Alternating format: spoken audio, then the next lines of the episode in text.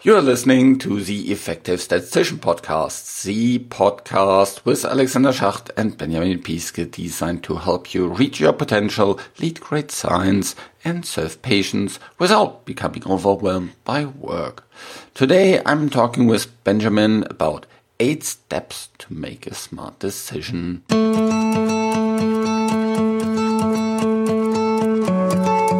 Have you already joined the Effective Statistician LinkedIn group? Awesome. Well done. You see a lot of more content coming there. So if you haven't, then head over to LinkedIn, search for the Effective Statistician group and join. You can also follow me on LinkedIn because I'm quite regularly on LinkedIn and post a lot of additional things there that help you to be more effective and more impactful at work. This podcast is produced in association with PSI, a community dedicated to leading and promoting the use of statistics within the healthcare industry for the benefit of patients. Join PSI today to further develop your statistical capabilities with access to the ever growing video on demand content library, free registration to all PSI webinars, and much, much more. The reduced rate is just 20 pounds for non-high income countries and 95 pounds for high income countries annually, of course. Visit the PSI website at psiweb.org to learn more about PSI activities and become a PSI member today.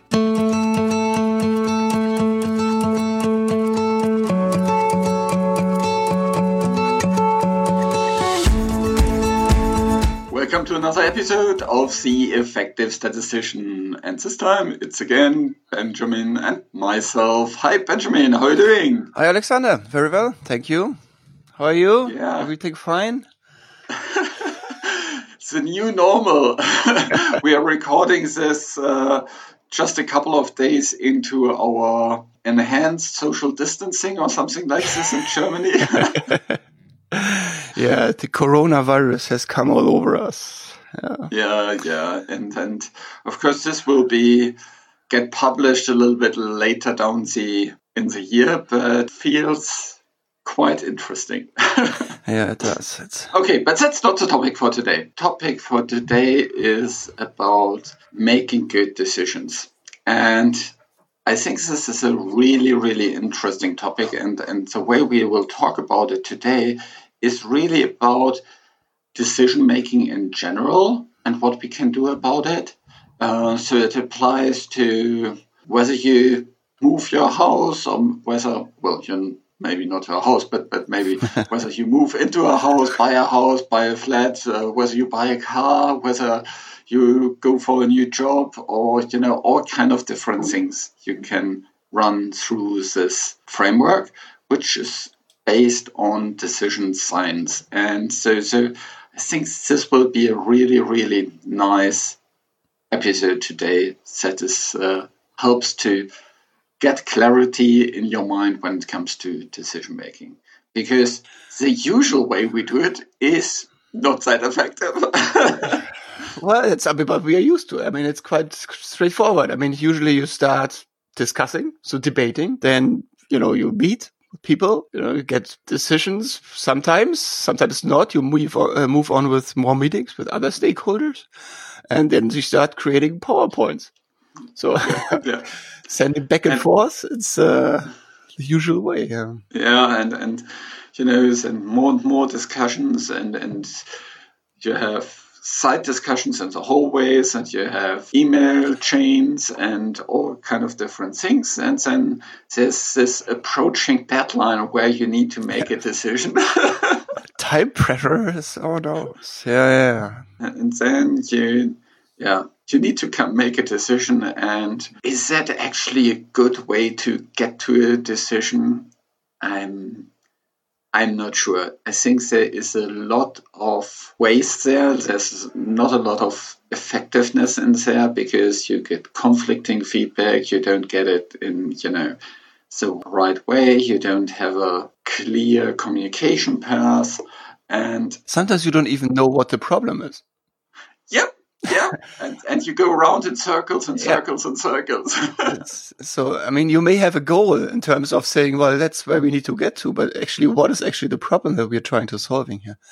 So yeah, it's, yeah. it's, um, doesn't, doesn't sound very, very efficient. But, but actually, I mean, what, what is then the, what is then the best or the, the approach that you suggest? Or maybe would you, would you say it's rather like a, a completely different approach or maybe just organizing some of the, some of the pieces that we just discussed. I mean, for example, just, you know, when you debate, making sure that the problem is, you know, put on a, on a spot. So really that, that we identified the problem. So what, what would be your suggestion then? So the suggestion is not originally coming from me. There's a really, really nice book called Smart Choices, a practical guide to making better decisions. This book was already published quite a while ago and has been becomes a framework in lots of different areas, including also the benefit risk area. So if you look into the EMA guidelines, into uh, various IMI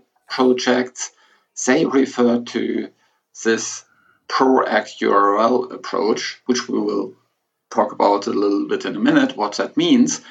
And this framework helps you to make their good decisions. Of course, there it's applied to benefit risk decision, and we can talk a little bit about that. But it is a general approach that you can use for, for any decisions. And as you said, the first part in this in this PROACT URL, the, the P and the R actually stand for problem.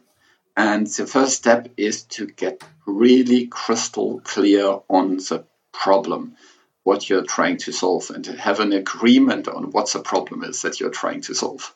yeah, that that actually is already the first biggest problem to find the problem because the usually you just you know identify what's not working and and trying to to get around it in a, in a way so to you know you think you identified the problem by knowing what's not working well or you know what what, what the goal is basically so but actually I think it's quite important to really take a step back try to look from outside or just from from the general approach bigger picture let's say into the the whole discussion into the problem. So not not only see or you know already think that you identified the problem and then move forward but really you know take a step back.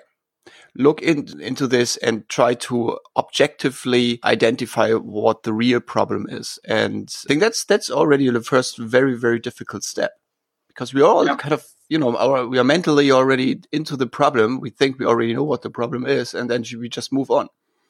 And we also agree everybody understands what the problem is and yeah, yeah absolutely, yeah, yeah.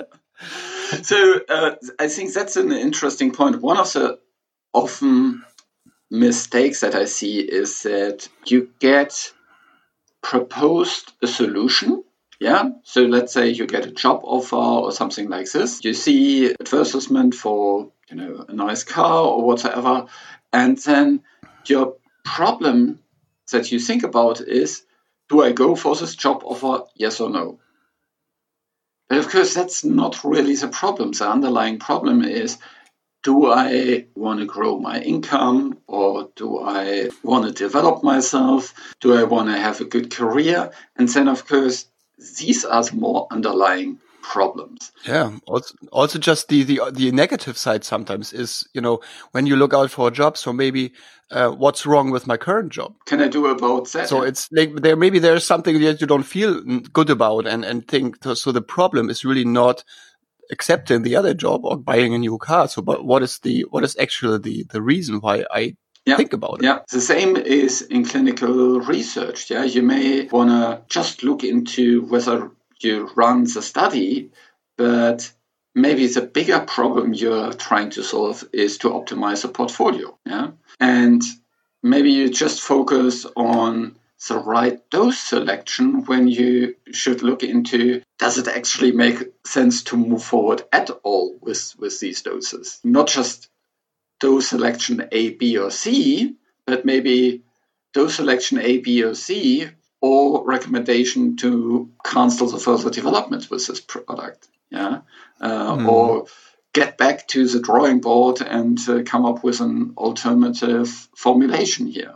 Or maybe come up with a new study where we uh, look into other dosings. Yeah. So there's a going back to the drawing board and having a bigger picture helps you make sure that you understand the problem. And then there's a meeting comes into place where you can, you know, agree on the problem statement and make sure that everybody has the same viewpoint there. And only after realizing what the problem is, you go into the next step, which we usually say is the problem. yeah.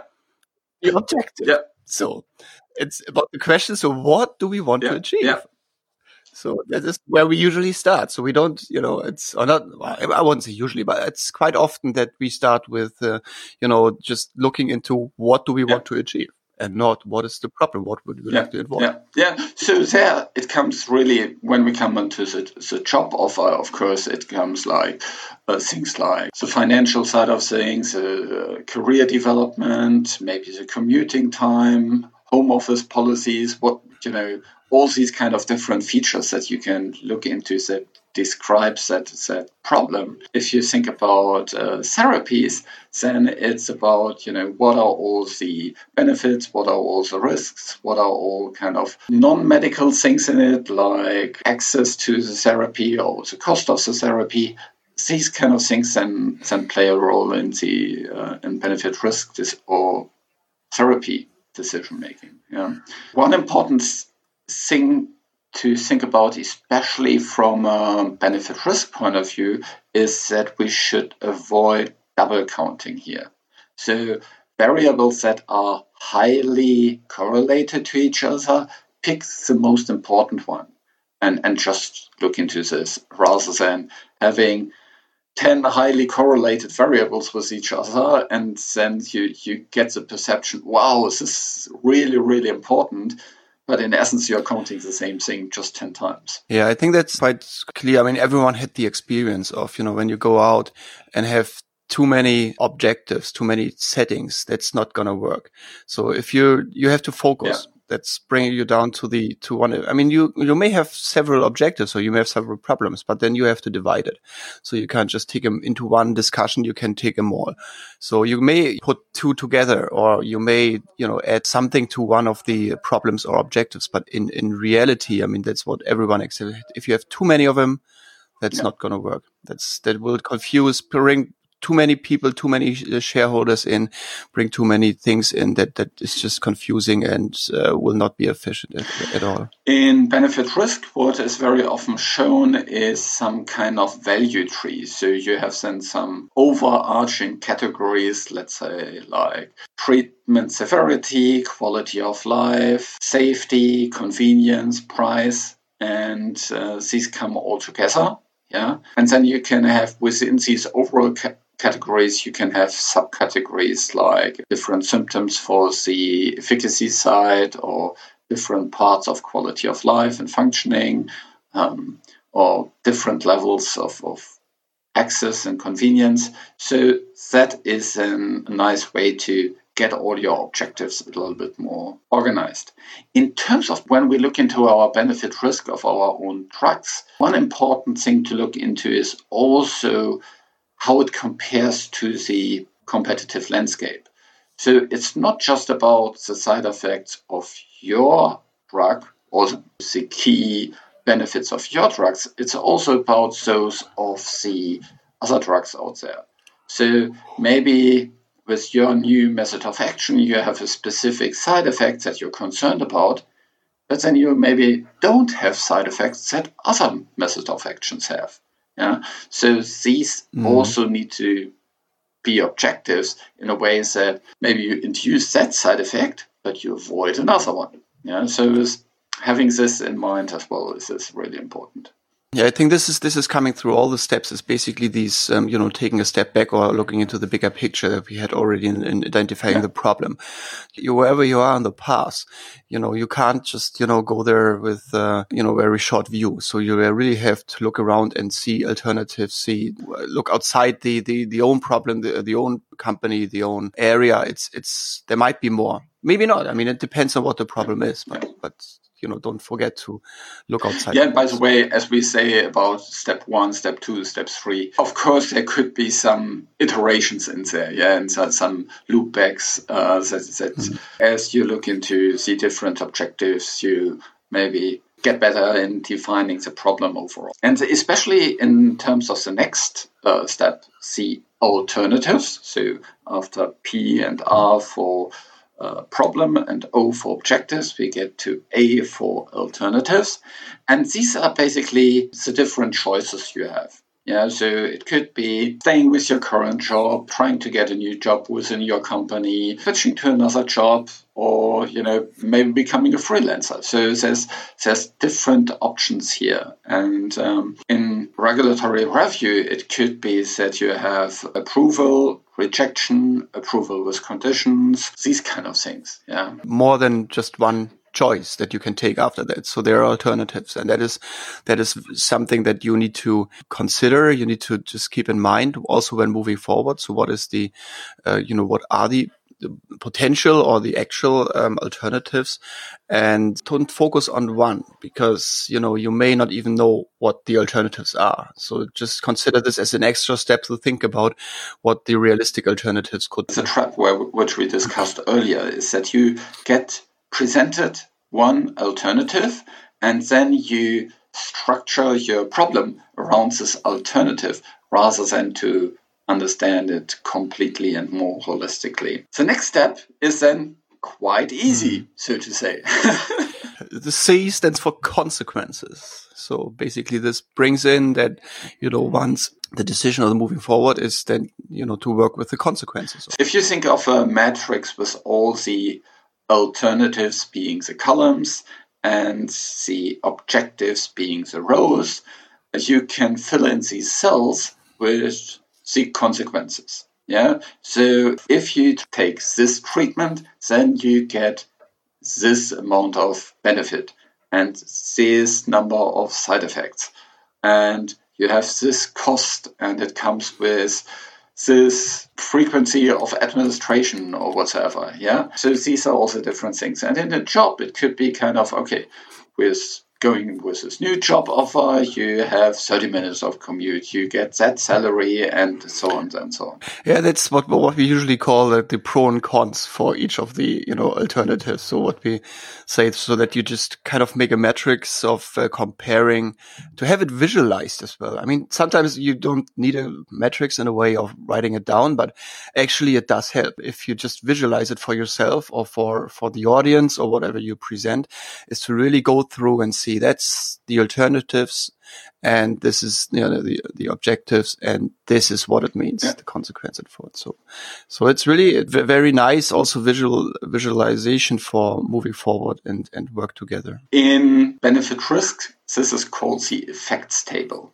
and it really helps you to understand all the data that is really important for for making a decision. The next step is now it gets more tricky because sometimes you have, of course, you look into this effects table and you see, okay, treatment A is better in all aspects compared to treatment B. It's more efficacious and it's safer, and then off you go. You have you have an alternative that dominates everything else.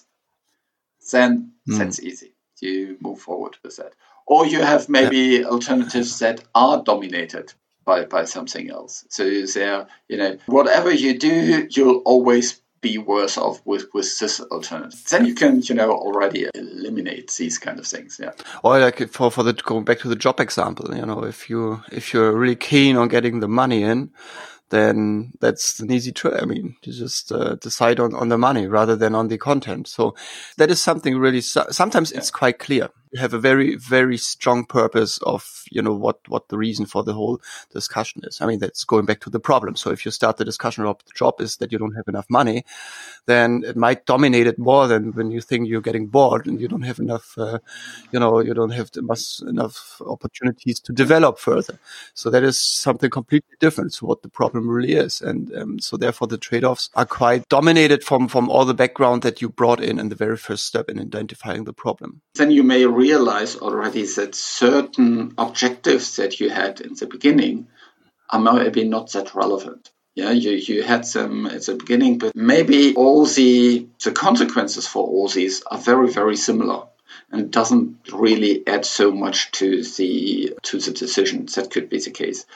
But where it really gets interesting, of course, is if you have these problems that some things point into one direction, some things point into the other direction. Yeah, so you have treatment that is very effective, but also less safe compared to another treatment. What do you do about it? There you can, you know, you need to make a trade-off, or you have a, a job where, you know, you need to commute twice as long as with your original job, but you get 10k more in terms of money. Is it worth it? For our decision, it may make sense to give all these uh, different outcomes some monetary value here, or some other value, you some, some units that you can measure against all these different things. Sometimes one of the alternatives is that unit. Yeah, so you can say, okay, to get that additional benefit, how much would I trade something else? So, for example, how hmm. much increase in safety or in the side effect, I would tolerate to get that added benefit. That's good. I mean, if it works, because sometimes, especially for for the benefits um, or the safety, it's it's quite difficult to have. But what I what I first thought when I read about the trade offs is I think this is this is the point really where the discussion, um, you know, are usually starting very. Loud. So, for example, when you have these spread between um, efficacy and and uh, safety, you definitely need to bring in people to you know to better understand or to better explain or just to monitorize the the whole discussion because this might get out of hand this is then really the, the complex and the tricky part where to you know where you know where we can find a uh, where we need to find a solution but pr- probably not uh, alone depending on the topic. I mean, if it's uh, something very personal, then obviously it's probably for yourself. But if it's about business, then you need to bring in some people that can assist in, in identifying so what what does it really mean to have a to have less safety or less safe drugs? Is it just that you have more side effects, or do you have more serious side effects, or what actually is it? What what you're expecting? So kind of to to make the the team or the the decision makers uh, understood what it really means. Yeah, and there is a whole big research area in this. That is all about this preference research. Mm. So if you have attended one of the last PSI conferences, and there was usually something about patient preference studies. And this is where that gets in. And there's lots of different ways you can assess these preferences. There's swing weighting, there's this whole way of discrete choice elements. And I don't want to go too much into detail, just go back a couple of episodes where we talked about uh, patient preferences with expert in, in that area. So there's episodes with Shahrul, there's episodes with Mar- Marco, Marco Boeri, and some other episodes about um, benefit risk. And we, in these areas, we talk a lot about patient preferences. This is a step where that comes in. The next step is really, really important for us as statisticians. And that is the U for uncertainty. of course, there's, you know, if you go to the job example, yeah, you have a couple of things that are certain. You have, okay, your current salary, you have your future salary that is in the contract that you have in there. But what about the career prospects? What about whether you will increase your salary in the future? There's, of course, much more uncertainty. Yeah? Mm. There is your commuting time is probably also rather certain or but maybe there's other things in there that you know whether you can work with your new colleagues or your new supervisor well you have pretty much of a certainty in terms of your current supervisor but what happens if you switch yeah, there you have much more uncertainty, and uncertainty should lead to a lower weight of that outcome in the overall decision making. Mm. Yeah, because if if you're uncertain about it, you basically don't know. and yeah. you should make decisions on what you don't know or what you get can't yeah to be honest i think this is quite um, natural to everyone so if you don't know you don't know so basically you don't decide it is sometimes uh, it, it, this is more like a for me that sounds more like a reminder to to remember that there are some of the, the elements that that we discussed or that that you consider as an um, as an objective that are not certain, even though they sound like it. So, for example, you know, you may know what the, if you have an interview and ask questions, they will sell it. Definitely. So many, many uh, ways of moving forward and they come to develop and to train and to get things and everything. So yes, you do probably, but you know, at the end, you don't know yet because you haven't received it. You haven't seen it. And um, I think that is that is the point where also with the colleagues, you may know one of them, or two, and they really they're they're fond of it. They they like their job, and so they you're happy that you joined the team. But actually, you may not even see them at all because they're just working on different component or whatsoever. So it's it's something. There are so many uncertainties that you should always kind of find these to to take time for this step to really think: Do I know this? Is this certain? Is this guaranteed, like a salary, or is this really like on uncertain? So do you, and that is not only about the job. This is basically about every decision that we try to do is that we sometimes move along with things that you think you know, but you don't. So take yeah. your time and reconsider the, the thinking about the different objectives in terms of uh, in terms of certainty, because uh, only then, if you have uh, if you weight them correctly, so, and as Alexander said, the lower weights, weight them lower if, if the uncertainty is higher, then uh, you can make a good decision. Yeah, yeah. And in terms of, you know, benefit risk, that could be that you're pretty certain in terms of your benefit profile because you have sufficient number of patients to clearly assess that. But you're rather uncertain in terms of certain side effects. Yeah. And of course, there is there's a risk in this, you know, j- just looking into this effects table with just the point estimates in there and not seeing how wide the confidence intervals are. And it could, of course, be that the that the data that you have for the for certain aspects it has a much bigger and broader evidence base than, than for other uh, aspects. So you need to take that into account.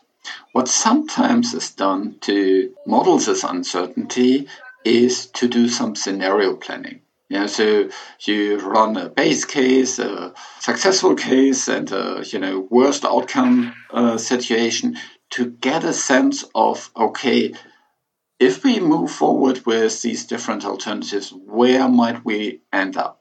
Yeah, so if you put for one alternative all the worst case scenario and for another one's best case scenario, does that, and, and switch it around, does that help you to get a better sense of what might happen? And is there something that where you get a red flag? Okay, if this happens, then that's really, really bad. Yeah. And what's the probability of that happening? That's yeah that's really important to have a look into. Yeah, I think the scenario planning is a very, very good approach. We have just to remember that this needs to be done still objective and we can kind of, you know, turn our screws a little bit like we want to see the, the results. So when we are not stupid, usually you understand when you, when you put in more, like a higher weight on this one and extra high weight on that one, that might be just, you know, looking very, very good.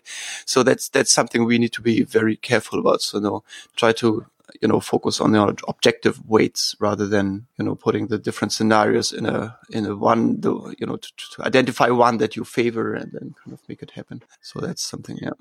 All these kind of things will help you to structure your decision and to make your argumentation more explicit. Uh, so that you don't have these underlying feelings and gut feelings and, and things like that, but rather that you can verbalize and communicate these different topics. Yeah, that's a very good point. Mm. And that you can separate it from each other. Because one of the problems that you very often get in these discussions is that people jump forward and backwards and uh, you know you don't have a structured approach and you're not talking about the same thing yeah and so structuring it in this way helps you to focus at one point at a time and get that solved before you move on to the next one. Yeah yeah. Before we just, I think that's a very, very good point what you mentioned about the basically a documentation or like how, how to present this at the end. We didn't mention before, but some of the steps are really, really quite important to, to be nicely put into a slide as well in case you, you are asked to, to show or to say what, what is the decision that you took? Uh, why is it the decision that you at the end took? So I think putting this into a nice structure and planning the scenarios, doing the matrix and, and so that will definitely help to, not only make the right decision, but also to justify and to sell your decision um, to the audience, to the people that are even, you know, sometimes need to sign in for the for the decision. Yeah, when you present a recommendation, you can show how you came to that recommendation. And this is also one of the areas why regulators are so interested in, in this approach, because that helps them to sell their decisions and to be transparent with how they get to a decision. And that is something that is important for them, but is also important for you because you may be challenged later on, oh, did you make the right decision? That study was, was a failure. But then you can document, okay, we went through this process. We uh, looked into all these different alternatives we had that knowledge at the time, and that's what we based our decision on. Yeah. So you can also defend yourself um, internally. And if you have changes in your study team, you can also make sure that people get on board much quicker because you have all this written down and you can run people through and say, that's what we already decided, this is what we already decided, and you don't come back to the same decision a couple of years ago again or a couple of months ago again just because you have a new physician on the team or a new statistician on the team or a new one from regulatory science on the team. Mm. Uh, so that's really great for, for that purpose as well. The next step, step number seven with the R, it stands for risk tolerance. And risk tolerance is really interesting uh, topic in itself.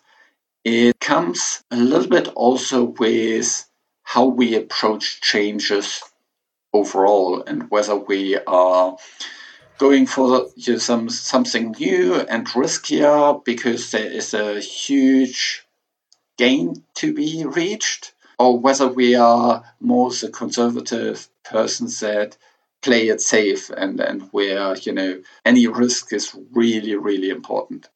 And we see that even in the medical community. Yeah, there's certain areas where people are just used to taking risks. Yeah, because they know they have life threatening diseases and therefore they are willing to take quite high risks. And then there's other areas where the overall disease landscape is not that life threatening. Yeah. And then people have a much higher sensitivity for risks. And I'm, I'm just thinking about dermatologists, for example. Many, many dermatologists are just used to prescribing topical treatment and they are afraid to prescribe anything that is systemic, like injectables or pills or something like this, because they associate that with all kind of different side effects you can have, and then just not used to manage these side effects like other physicians are. If you think about oncology on the other end of the spectrum, the side effects they deal with are really, really serious, but they are willing to take the risk because they know the life of the patient is on the line. And they are used to uh, taking these risks. Yeah, I think it's it's very difficult because some you can't really fit them all in this in this step. Because often, you know, you have a wide range of patient let's say. So yeah. some of them are more, you would take the risk. Others say, well, no, I wouldn't. Yeah. So, and then, but you have to serve them all. And, and that is, that is something that's very tricky point. So that you have to balance the risk and, and the tolerance then really out for everyone. And, um, it's difficult. But sometimes it's really surprising. There's an interesting obesity example where the FDA interviewed patients about different therapies for obesity, and there were therapies that were very, very invasive and came with a pretty high safety burden. Yet the patients preferred these because they saw a big, big gain in terms of the uh, efficacy side. Mm. The regulators initially were really concerned about all the safety uh, things, but the patients, I'm even willing to put my life on the line here because life as it's now is so, so terrible. Yeah, and and we are not talking about here patients with a BMI of 30. Yeah, so these were quite quite obese patients. Yeah, and they have tried everything, and they were willing to assume quite a high risk for the safety side to get the get the benefit. It's the same with stakeholders internally. Yeah, so you may have stakeholders that makes the decision whether that's a you know a committee or whether that's an internal individual person who is very risk tolerant or someone that is really looking for innovation and trying to push the envelope there. So understanding that risk profile is, is really important. It can move you into different directions depending on what your risk profile is. But that's a quite difficult concept. yeah, it is. It is. It's something still we need to consider, and and also the last one. The last one is quite um, difficult, and I think it's also one that that usually isn't very much take, uh, considered at all. The last last one is with an L, so it's linked decisions. So basically, to answer the question, how will future decisions affected by by the decision that you are making? Yeah. So what impact does it have? That is difficult in many ways. It's or especially in a way that that you don't even know what other decisions are out there. Yeah. So this is about being informed, being informed, um, putting in the right or getting the right people together, or maybe just to to check in with some people. So where where you see could be having potential impact, and also this may potentially add quite a bit of a complexity because if you make your decision dependent on other decisions or future decisions, that is something that that is just about complexity of really doing taking a decision for yourself? Here it's kind of surfaces what are all the other things we need to take into account in the future. So, for example, if we move forward with this big study, that will limit lots of lots of other decisions in the future because resources. we, we have spent the, spent the budget and spent the resources yeah? I think that's a really important point but because very often we see our decisions in isolations yeah? Do we invest our time in this project for example yeah? Do we want to write this paper? Do we want to give this presentation at a conference? These kind of things but then we just think, oh, yes, that would be nice to do. But if we say yes to this, we need to say no to future opportunities. Yeah. Mm-hmm. And what is the you know likelihood that we may get another great offer down the line that we then need to decline because we have went for this paper or this presentation? That's always something to have in mind because that also puts things in perspective. Yeah, no, but I think this is what everyone um, has come across already that, that you made a decision and then realizing later on, well, yes, it did, it did, have an impact on the future uh, in a way. So in my future or my future decisions. So that's now we went through eight different steps to give you more efficiency, clarity, consistency and speed in your decision making. And these will help you to get alignment within your organization, within your study team, and will help you also to clearly communicate what you are doing, whether that is within your study team or whether that is to stakeholders. It helps you for your personal life as well as for your professional life. And these eight steps will first, understanding clearly the problem. Second, having all the objectives, the outcomes that you want to get to uh, clear. Then, what are the different choices, the alternatives you have? And then you can fill in the matrix of the alternatives with the objectives with all the consequences. Then you can look into the trade offs and eliminate the different alternatives that you have. You can look into the uncertainty to see whether there's you know certain things that should be of lower weight because they are, have a higher uncertainty. You can use scenario planning to, to move forward there. The next step is then to look into your or the stakeholders' risk tolerance for that. So we talked a little bit about the, the patient or whether you have certain governance bodies that are very risk averse or really innovative driven. And then the last part was about the linked decisions. Very well. That helps us for some decision. And one decision is we make is that we now come to an end of our talk today without a matrix. Um, just time over. Excellent. Um, thanks. It's very, very interesting and, and very good. I think this, this does help every one of us to really get to do the right decision and to do them um, efficiently. I think this is something that we sometimes lack uh, in in many in many ways, and that really should help us to do an efficient decision and the right decision at one point. Yeah, and if you want to learn more about it, I can highly recommend the book Smart Choices, and you can find that in the show notes. So stay tuned. Have a nice day. Talk to you next week. Bye bye. This show was created in association with PSI. Thanks to Rain who helps with the show in the background and thank you for listening. Please visit theeffectivestatistician.com to find the show notes and learn more about our podcast to boost your career as a statistician in the health sector. One last thing.